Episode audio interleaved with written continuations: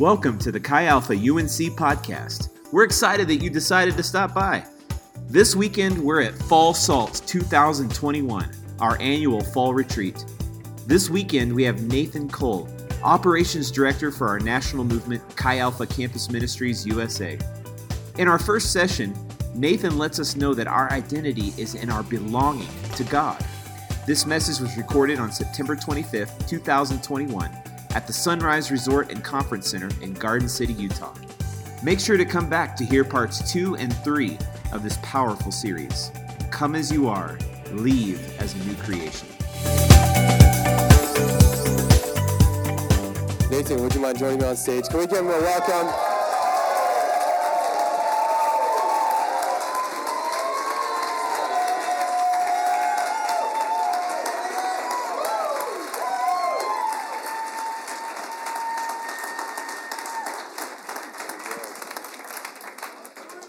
The standing O, Zach. You got my back. I love it.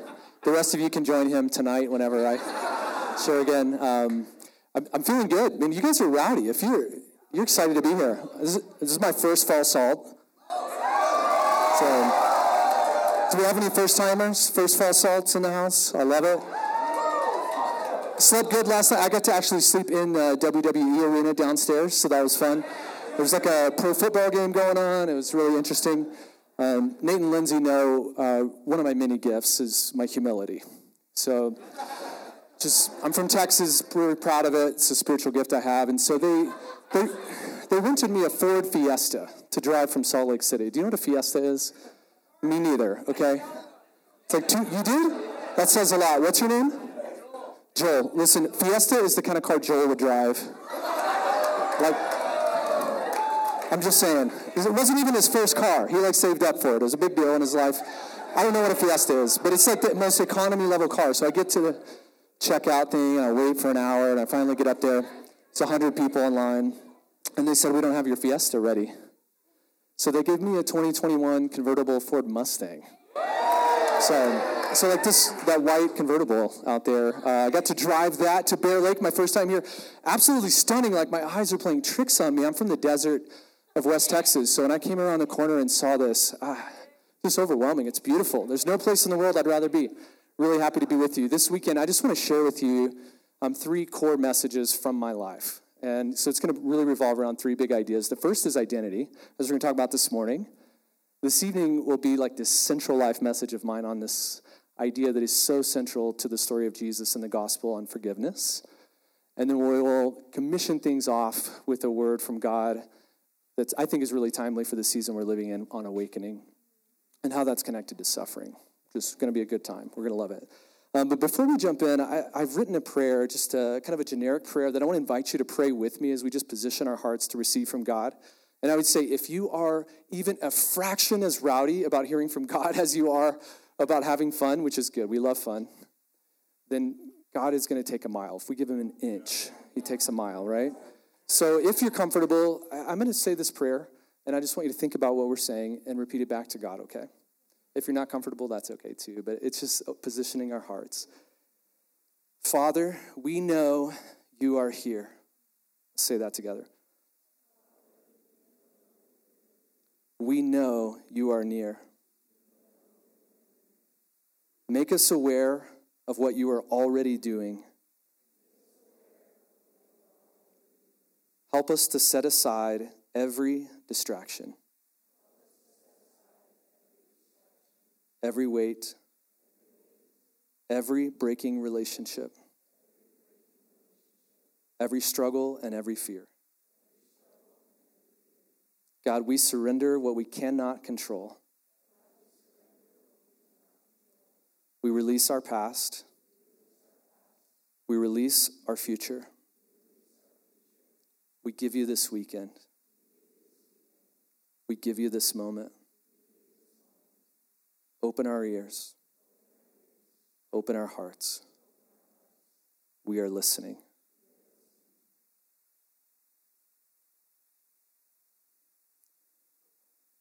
It's more than a trite prayer, Abba. We are genuinely interested in what you have to say, more than what Nathan or Ryan or Nate or Duncan could say, more than what Reese is hearing from you. I believe that you speak the heart language of every woman and every man here.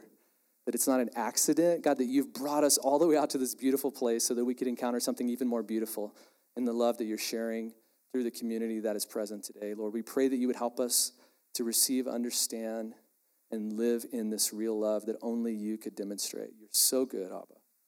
We really are listening. Open our hearts. In Jesus' name. God is good. All right. Hey, I want to talk to you about real love. Does anybody know how we define love in Chi Alpha? Bonus points. Unselfishly, you got it? Mumble. Yep, she's got it right here. Unselfishly choosing the highest good of another. I like it. Yeah, yeah. This is what real love is, and we're going to kind of work to redefine this around these three ideas. The first being that of identity. And when you hear the word identity, I think a lot of questions come to mind.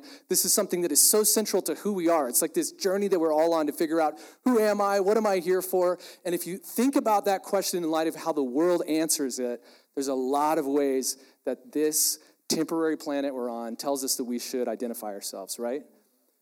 The world says we should find our identity in our gender in our politics, in our academics, in our family of origin, in the amounts of money, in the areas that we're studying and where we're from, and all those things. Even as you're meeting new friends here this weekend, think about the questions you often ask like, hey, where are you from? What are you studying? Are you single? You know, those important things you're trying to figure out, right? And I know it's really tempting, and, on the surface level, that we're trying to figure out a little bit about who we are and who others are. We're trying to put our best selves forward. And in that space, it's very, very tempting to just share all the stuff you're good at, like me sharing about how humble I am. But the truth is, I want you to really check this out. When we share our strengths, it creates competition. Like I'm a Dallas Cowboy fan, like my homeboy over here. Part of the reason I'm a very humble man is because we have five Super Bowls, none since my children have been alive. But you know, when you share your strengths, it creates competition. But when you share your weakness, it creates community. That's worth repeating. As you're connecting with each other this weekend and with God, you have an opportunity to put your best foot forward and to try to, you know, find that MRS degree you're searching for. And you can share your strengths, that's okay. But I, I want to encourage you to be real and to share your weaknesses. And that's what I want to do with you. Rather than just sharing all of these amazing God stories and mountains and you know just the beautiful Bear Lake kind of pictures, the Instagram version, I want to get down right into the middle of the hardest things that I've ever walked through. And as I do that, I want to just tell you right up front this is not for pity. This is not to invite you into my pain. This is to invite you into my victory. Because it is only by the grace of God that I stand before you. If it were not for the love of God, I would be hopelessly lost, strung out, and addicted like the majority of my family. I come from a, a, really interesting household where my mom found Jesus when I was young. She was this sold out, like Holy Ghost woman. There's a difference between Holy Spirit and Holy Ghost. You know what that is? It's like how old you are. So she was like the part of this old school, like Holy Ghost kind of community, which believed in the power of God. Like if you just look out that window and think about Bear Lake and these mountains and everything that God created at the macro level, from the stars all the way down to what we're seeing, it implies that there is a creator right? And if we just believe, like, if God can create everything that we see on the macro and at the infinitesimally small micro level, that He could also heal bodies, that He can set addicts free, He can do whatever He wants, right? And that's what my mom discovered. She let go of her addictions when I was young. On the far end of the other spectrum, my dad was a cocaine addict and lost an addiction and abuse, and it created a lot of tension in my childhood. So I remember just going to these old school things called revival. Like, I had a drug problem as well. My mom drugged me to church Sunday morning, Sunday night, Wednesday night, all the different things that were happening. Thanks for the sympathy dad joke there. Laugh, I appreciate it. And uh, and I remember going to these services. She's she's coming at me. I'm going to back up. Did I spit on you? No? Okay, well I will. So forgive me. Let me let me reload real quick since you're doing the same. Mm. Laughter plows hard hearts. So I remember going to these like revival services, and when things would go long, I was just encountering the power of God and seeing addicts be set free and people walking in freedom. And then I'd come home, and my dad would be so upset. He'd be outside waiting, just angry. And I learned to pray. One Northeast Mustang um, in Andrews, Texas, behind a little yellow door, just hearing the abuse. And, and trauma was a big part of my personal story in my childhood. And so that was kind of the tension and the dichotomy that I grew up in. And yet, when I was about six, seven years old, I was diagnosed with a bone disease in my hip. I was at the Shriners Hospital for Crippled Children and was in a wheelchair for a while. And over time, God healed me of this bone disease. And I just was like set free. I was so excited to see that God could not only create everything that we see out here, but He could grow back bones. He can set people that were full of shame and make them very confident in who He's called them to be. And so I knew that God could heal. So my mom was diagnosed with colon cancer when I was 15 years old. I have a little brother, seven years younger. He was only eight years old. And I knew beyond the shadow of a doubt that because God had healed me of this disease I had, and I'd seen him do the same for others, that he was going to heal her in just the way I understood it. I remember finding a journal quite recently where I was 15 years old, just like, God is going to be so glorified through this, and my dad's going to be saved. And I had everything figured out because I was, I was really full of faith at a young age. I had made a decision to follow Jesus, but unfortunately, I was also full of pride and full of arrogance, and I knew how God was going to write my story. And when I was 16, I was on a choir tour in South Carolina and I never would have went on this tour had I imagined that there was any way possible that God wasn't going to heal my mom. It, it progressed very rapidly, stage four colon cancer. They brought in home hospice and cha- chaplains to tell me what was coming, and I was in full denial, full of faith, full of pride. And underneath a palm tree outside of Hard Rock Cafe, with all of the choir sitting on the bus, looking down, a sponsor walked up to me and said, Nathan, your mother just passed away. So just picture this 16 years old, a dad that has lost an addiction, a young brother that's only eight years old. And the story that I would have written would have looked very different, right? I mean, I just imagined this was the moment. God was going to bring her back from the dead. My dad was going to see the truth and follow after Jesus as we had been praying every single day that I could remember. And yet, God had a different plan. I was so overcome with shock and sorrow and grief. I fell underneath that palm tree and I literally prayed, God, bring her back. I had no capacity to imagine how he could do anything different than what I thought was best. 16 years old, I had the universe figured out, right? Some of you are still there. You know what's best, right? If only I could control this situation. And I'll tell you, it's been 20 years since that day, and it was the best thing that ever happened to me. and I don't say that tritely. Losing my mom, thrusting me into a place of desperate dependency on Jesus, was the best thing that ever happened in my life. Up until that point, as I said, I was full of faith and pride. These two things should not go together. Um, and, and I'm not the man that I want to be in this area, as humble as I want to be, but I'm also not the man that I was. and so a lot of that pride began to break off of me. And I began to be open to how God's plan sometimes is much bigger than what we think. And I began to search for a real identity in what God had destined me to be and what my mom had prayed over me that would not really have been as possible if things had went the way I wanted. So you can imagine that tension after she dies. I'm left in the home raising my brother. My dad worked in the oil field, very, very hard worker, but gone most of the time. And the times that he was home, I, I struggled even more.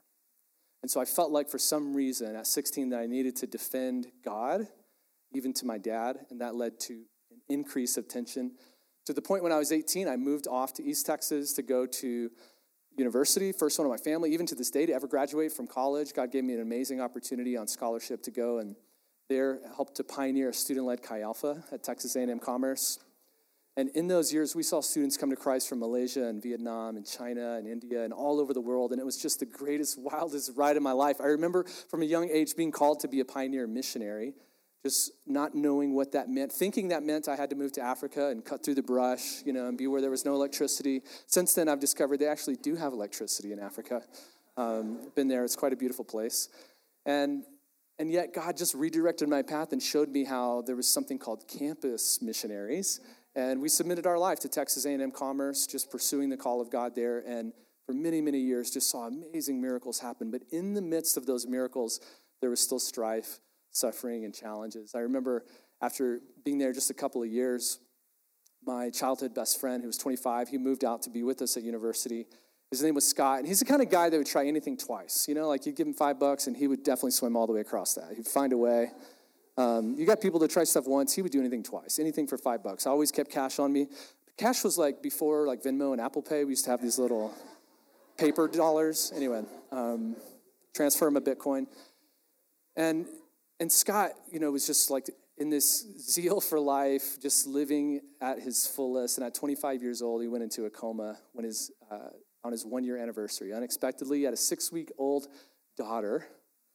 And on her six weeks and his one year anniversary, he ended up in ICU. I flew out to West Texas, drove to Albuquerque as quick as I could get to the ICU waiting room. And while I was in there, he took his last breath at 25 years old. And and the reason I bring that up is one of many examples where Jesus has leveraged suffering as an invitation to intimacy. If there is a subtext in these messages this weekend, as we talk about identity, forgiveness, and awakening, this is it. Suffering is an invitation to intimacy. And I know that's kind of hard for some of us to swallow, but this is part of the message that Jesus came to live out in the incarnation. When he came to walk as we walked, and to suffer as we've suffered, to show us a better way that we could lean into the Father and not allow it to push us further from God, but allow it to push us even more desperately into His arms so that He can hold us just like we would want to hold one of our kids that are struggling. And I remember these distinct lessons that God really helped to shape in these times with my mom. It was a big message of trusting in God and letting go of pride and thinking that I had everything figured out. And, and with my childhood best friend Scott that died at 25, the message was really for me a reminder of how we are called to weep with those who weep. I remember being in the hallway with Scott's new wife shortly after he died, and she said, Nathan, when you go home tonight, you have Tiffany, that's my wife, 16 years. And she said, You know, I, I have no one. I have this baby. I don't have a husband to raise her. And, and it hit me for the first time almost 10 years after my mom died, what my dad had lost. You know, he was lost himself. But to think about what it would be like to lose your other half, you know? And just learning that empathy that only God can bring to really weep with those who weep. One of the most prolific texts in the scripture, John 11, just shows the way that God responds to suffering. That when Jesus was with his friends and Lazarus had died, and being omnipotent, knowing what he would do in raising him from the dead, he still, in these two words demonstrated the compassion of God. Jesus wept. And so I don't know what you've been through. Um, as we kind of unlock a little bit more of my story this weekend, and we choose not to just celebrate our strengths, but to actually leverage and deepen into our weaknesses together. I pray that you will find that suffering is an invitation to intimacy and that you're not suffering alone because suffering and, and sharing our weakness does something and it builds solidarity, right? I mean, just seeing that Dallas Cowboys star on your hat, dude, I'm just like, man, that's my bro. We are suffering together. And we're going to beat the Eagles, so it's going to turn around. But, but if I asked everyone in this room that's been impacted by cancer to stand to your feet, you can imagine, even though I don't know your name, don't know your story, there's this bond of solidarity, right? And the question is not whether or not we will suffer the question is, what are you going to do with it? If you're human, to be human, especially if we're going to unselfishly choose the highest good of another, it's going to involve a lot of pain. That's the definition of love. Jesus modeled that for us. The first message I want to share with you is this idea that real love is a gift. Real love is a gift. Real love cannot be taken. It's not something that you have to earn. This is so hard for a Western mind. It's really difficult for a college student in America to really grasp because so much of our livelihood is based around performance and getting graded based on expectations that are created by culture, not only in the classroom, but in every sphere of life, including now our everyday lives that are lived on Instagram, right? But real love is a choice, unselfishly choosing the highest good of another. And before we can get to how we do that in forgiveness and awakening for others, we have to embrace fully, even if you're already a son or daughter of God, there's more for you to understand about receiving the love of God. I've been running this race for a while now. And just as recently as this year, I felt like God has opened up my heart, my mind, my soul, my spirit, my emotions, even more to understand the importance of receiving. Did you know when you give, but that's less vulnerable than receiving. When you give, and that's good. I'm glad we have an amazing staff team and other small group leaders that are here that are giving and giving. But this weekend, I got to tell you, like, when you're giving, you're in control. When you receive, like, truly receive the love of God, not that you earned or that was based on your righteousness or anything that you've done. When you receive the gift of the true radical love of God, that He unselfishly chose your highest good, the scripture says, before we even knew him, right? He formed us in our mother's womb, fearfully and wonderfully made, intricately woven in the depths of the earth. No person here is an exception to that rule. You were created with a destiny as we talked about week one at CSU, right? That's destiny God has on every single person. And just like John the Beloved, Jesus loves you. Just as we talked about in the Kingdom Culture series, right? At USC, USC? No? What's it called? UNC. UNC. Close enough. Yeah. UNC. Uh, God loves you. And this is a message we got to keep hearing over and over and over and over again because it's something that you can't earn. Real love, like real love, not lust, not not indifference, not selfishness, not like whenever we just flatter people so we can get something back from them, but real love. It's a gift. And, and I, th- I can think of no better text to look into than Matthew chapter 3. If you have your Bible or your Instagram device, you can turn that off and go over to the Google machine, or it's on the screen, Matthew 3 16 and before we jump into this text, I just want to give you a little bit of context for what's going on. Um, Sunday morning, that's tomorrow. Dude, there are some women and men of God. They're going to go public with their faith. It's going to be so fun. It's going to be radical. Is there, is there anybody here that's you already know you want to be baptized tomorrow? Would you be so bold? Just give me a little hands up. Anybody yet? Yeah! Hey, listen, let's go.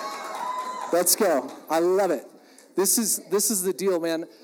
Baptism is one of these things that is an outward expression of this internal reality that's already happening, right? And I want you to understand just a little bit of context. This word baptizo in the Greek comes from the Hebrew word tava. In Genesis 1, the first time this word is used is when the, the waters are hovering, and it's really, in the Hebrew, it means a collection of water. The same thing happens in Exodus chapter 7, whenever this plague happens and they're really revealing that God is bigger than the Egyptian gods. And the collection of water, that tava that comes together, is turned into blood. And then again and again throughout the scripture, you see this in the third book of the Bible, in Leviticus chapter 11, there's this string of laws about being unpure. And if you come into contact with this, you have to be purified. You come into and it's like, it's a real downer. I mean, I, I, don't recommend Leviticus 11, except that there's one verse right in the middle that's contrasting all of the others. And it is this old Hebrew word tava, where we get the idea of baptism. And it says, but there should be a collection of water, a stream that purifies. And so, what happened in the culture of Judaism, the, basically the backbone of our faith that Jesus would have come in context when he was baptized in Matthew 3, is that they set up all these little mikvahs, these little pools or collections of water all over the ancient Near East so that people could purify themselves at special moments in their life when they needed to be purified from coming into contact with something unclean. Whenever there was inauguration of a new season of life, for many that meant when they were married, when they came of age, when they were going to the temple. Hundreds of times a Jew would have lowered themselves into the mikveh to represent the purification that would come connected into this story that is laced throughout the entire scripture. So when we come to Matthew 3 and you have this guy named John the Baptist, and you're like, cool, what does that mean? John the Baptist was a Levite. He was a priest, right, that predated the SBC. Anybody like from the Southern Baptist Convention? Um, this actually was like the, the OG Baptist guy, right? And he, he was leading a renewal movement out by the Galilee. Imagine this big body of water. I've actually been there in the ancient Near East, and he's baptizing people in this dirty river called the Jordan River. And people are coming, and they are fulfilling something that would have been very much in line with the cultural expectation of purification and of cleansing, but this one was a little bit different. John the Baptist said of Jesus the Messiah, Behold, the Lamb of God who comes to take away the sin of the world, not just to cover it up, because in the Old Testament system, just like those mikvahs where you had to baptize yourself hundreds and hundreds of times, he makes this declaration that Jesus, the Messiah, is coming and he's going to have this new baptism, not only in water, but that he is the Lamb of God that doesn't just cover up the previous year's sins as they did in the Day of Atonement and all of the countless sacrifices that are laced throughout the Old Testament in order to purify yourself so that you could be in right standing with God. Jesus came not to abolish, but to fulfill all of that law, not only in his sacrifice on the cross, but also as exemplified in Matthew 3 when he models for you and everyone else here tomorrow morning that's going to get dunked in that hot tub. It's going to be really warm. It's going to be awesome. Um, and it's not going to be nearly as dirty as the Jordan River. Jesus is modeling this. So let's look at what happens in the text. There's a ton of history leading up to this moment. Um, Matthew chapter 3, I'll start in verse 16. It says, And when Jesus was baptized, immediately he went up from the water, and behold, the heavens were opened to him, and he saw the Spirit of God descending like a dove coming to rest on him. So you have a picture of the Trinity, of the Father and the Son and the Holy Spirit right here, because listen to the booming voice of God, of all the things that could be said over Jesus. And I want you to be reminded that this is before Jesus performed a single miracle, right?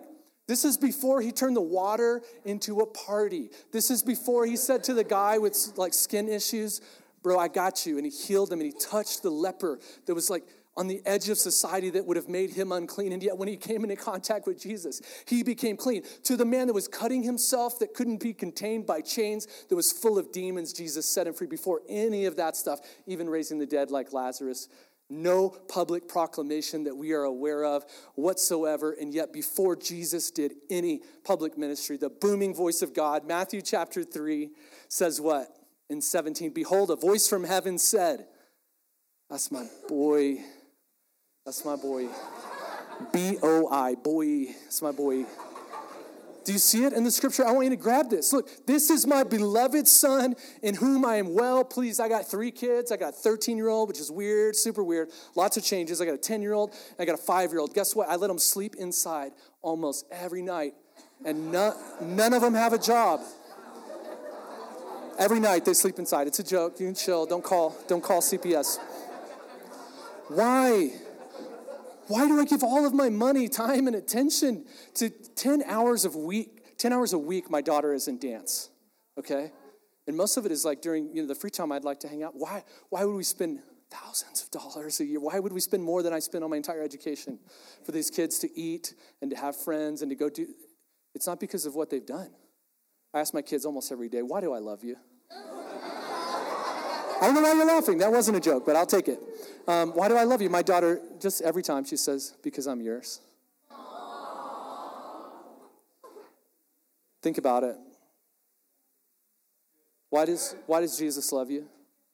Man, it's not, it's not because you're a good small group leader. This dope hat, dude, I'm down with it. Jesus sandals, the whole thing, the look is working, man. That's not why he loves you. It's, it's not the Instagram filters, guys. Ladies, it's not. It, it, isn't, it isn't the straight A's or F's or the gap year.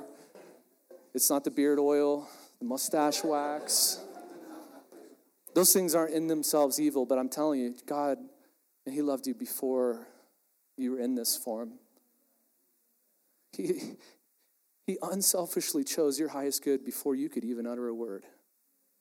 And Jesus models this in Matthew 3 when he goes in obedience as an example of repentance for us and this changing. That's what baptism signifies. It is an inauguration to a new season of ministry, right?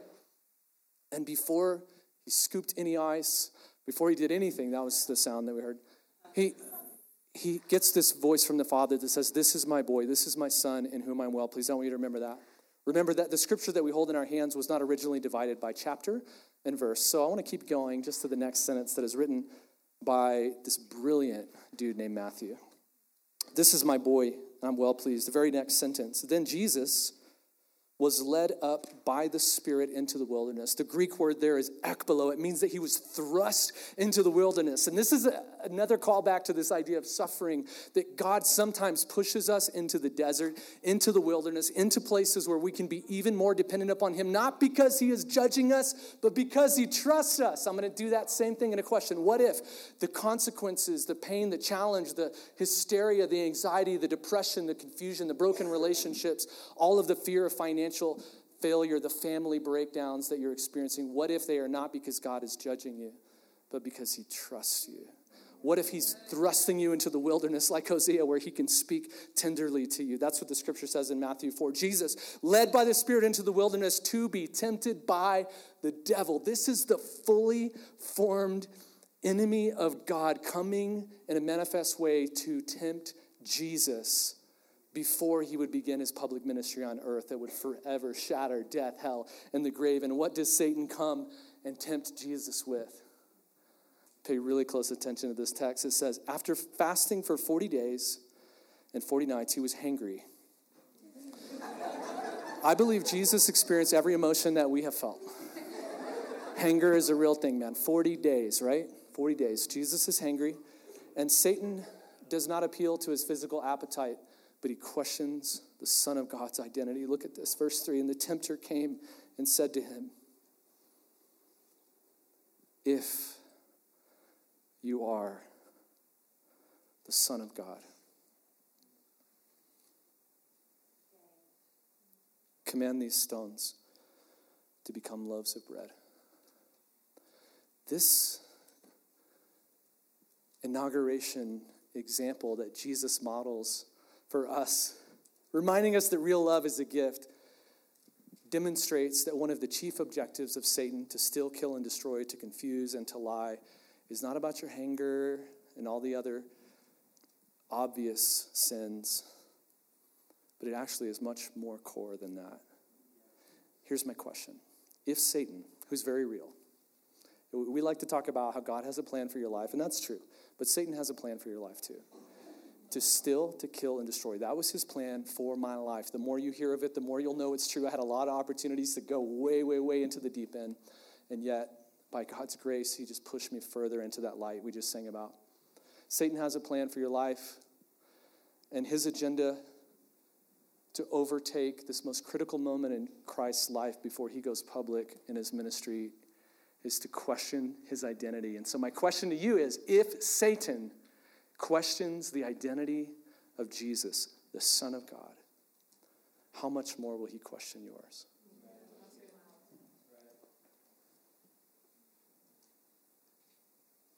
How much more does he want you to second guess, to question your worth, your value? Every one of us were created in the image of God.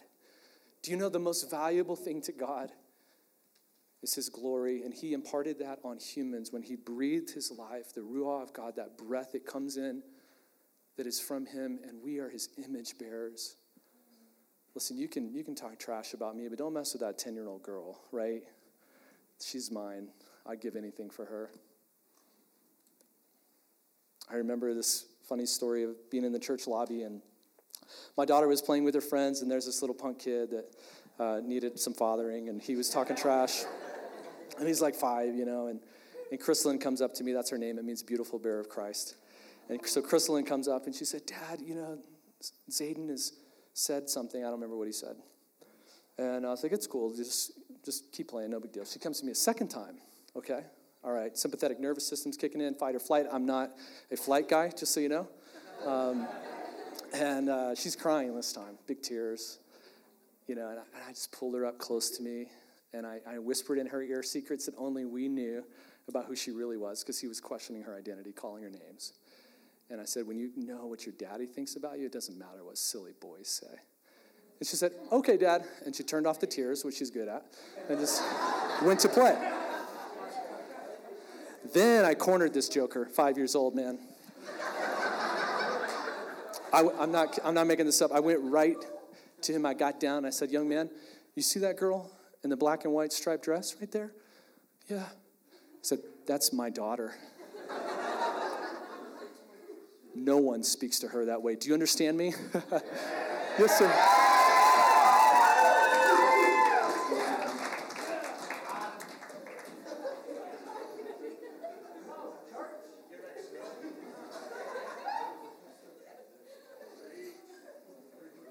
The journey to discover who you are starts with knowing whose you are. We're all, we're all asking God, who am I? What's my identity? Where am I going to find my worth and my value? The journey to discover who you are this weekend in a fresh new way. It starts with knowing whose you are.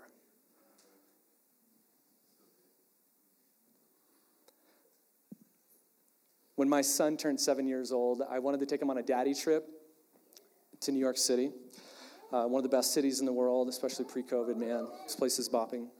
And um, we had saved up for years. I mean, I think the job, and Nate and Lindsay can attest to this, like the job of a parent of young kids is basically to say no all the time, right? That's just, that's the gig. No, you can't put that in your mouth. No, you can't play in the street. No, no, no, no, no, because we want them to live, you know, as long as possible. And so we're always saying no, no, no, no, no, no, no, no, no. Well, I had determined on this daddy trip that it was my goal to not say no, okay? So we went to New York City years in advance. We had planned, we saved up money. Kason had read a bunch of books, and his grandparents threw in some change, and we did everything. We went ice skating in Rockefeller Center.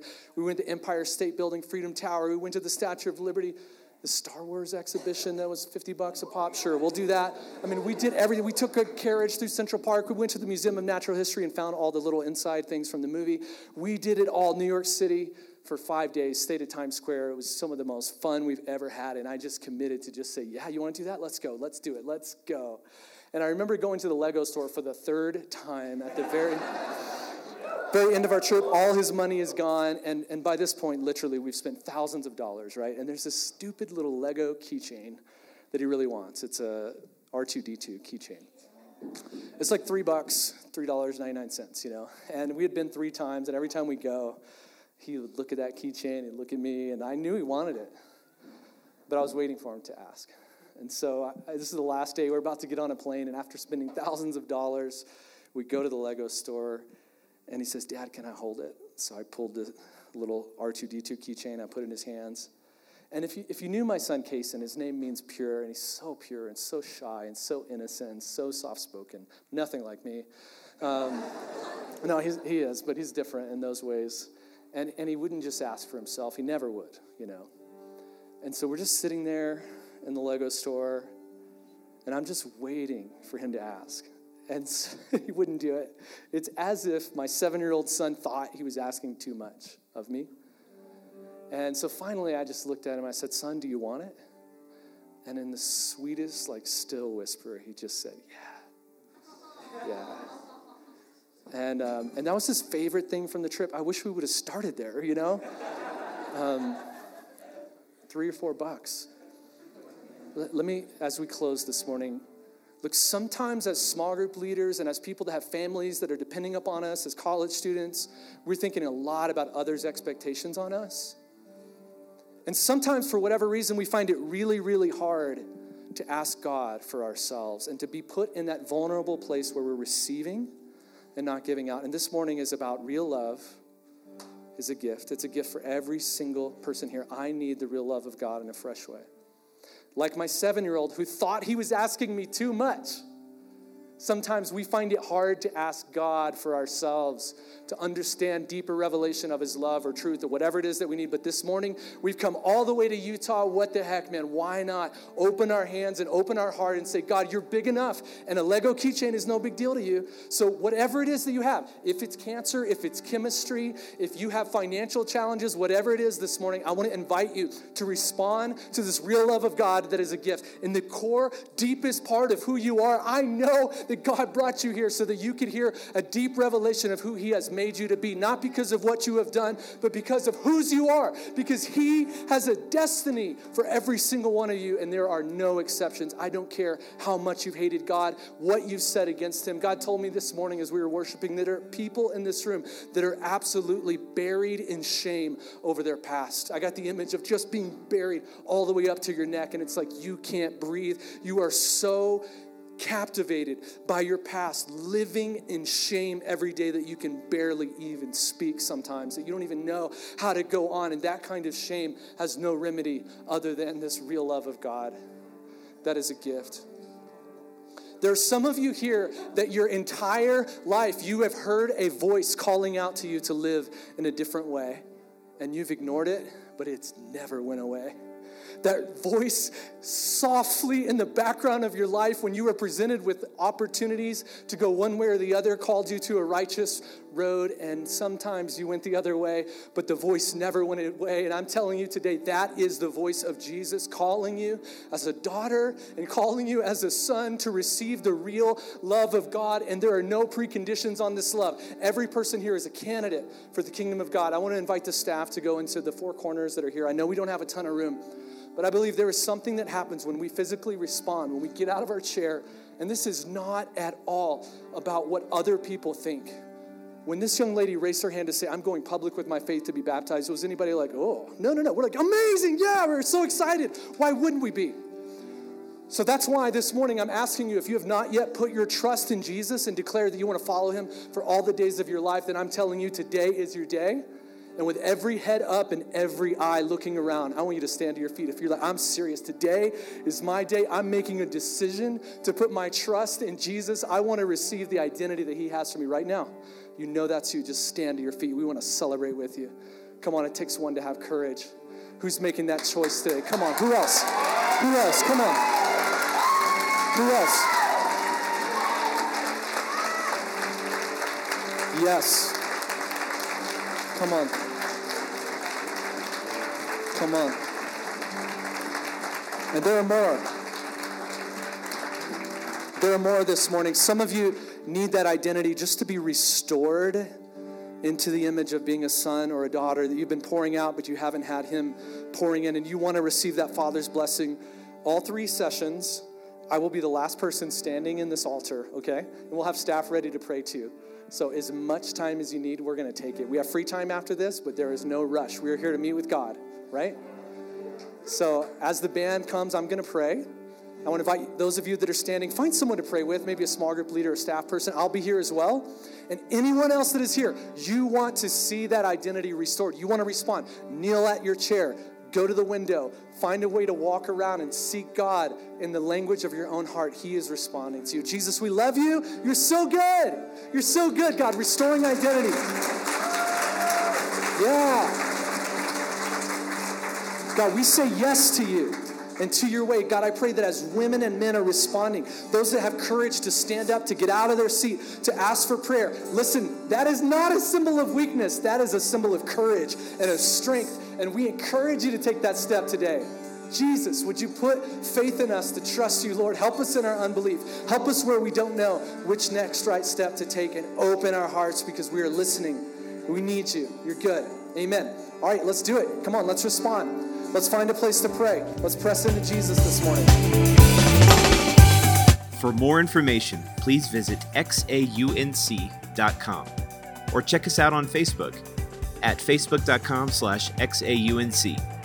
Our Instagram handle is at xaunc, and you can find all of our content on YouTube by searching Chi Alpha UNC. Until next time, may the Lamb who was slain receive the reward of his suffering.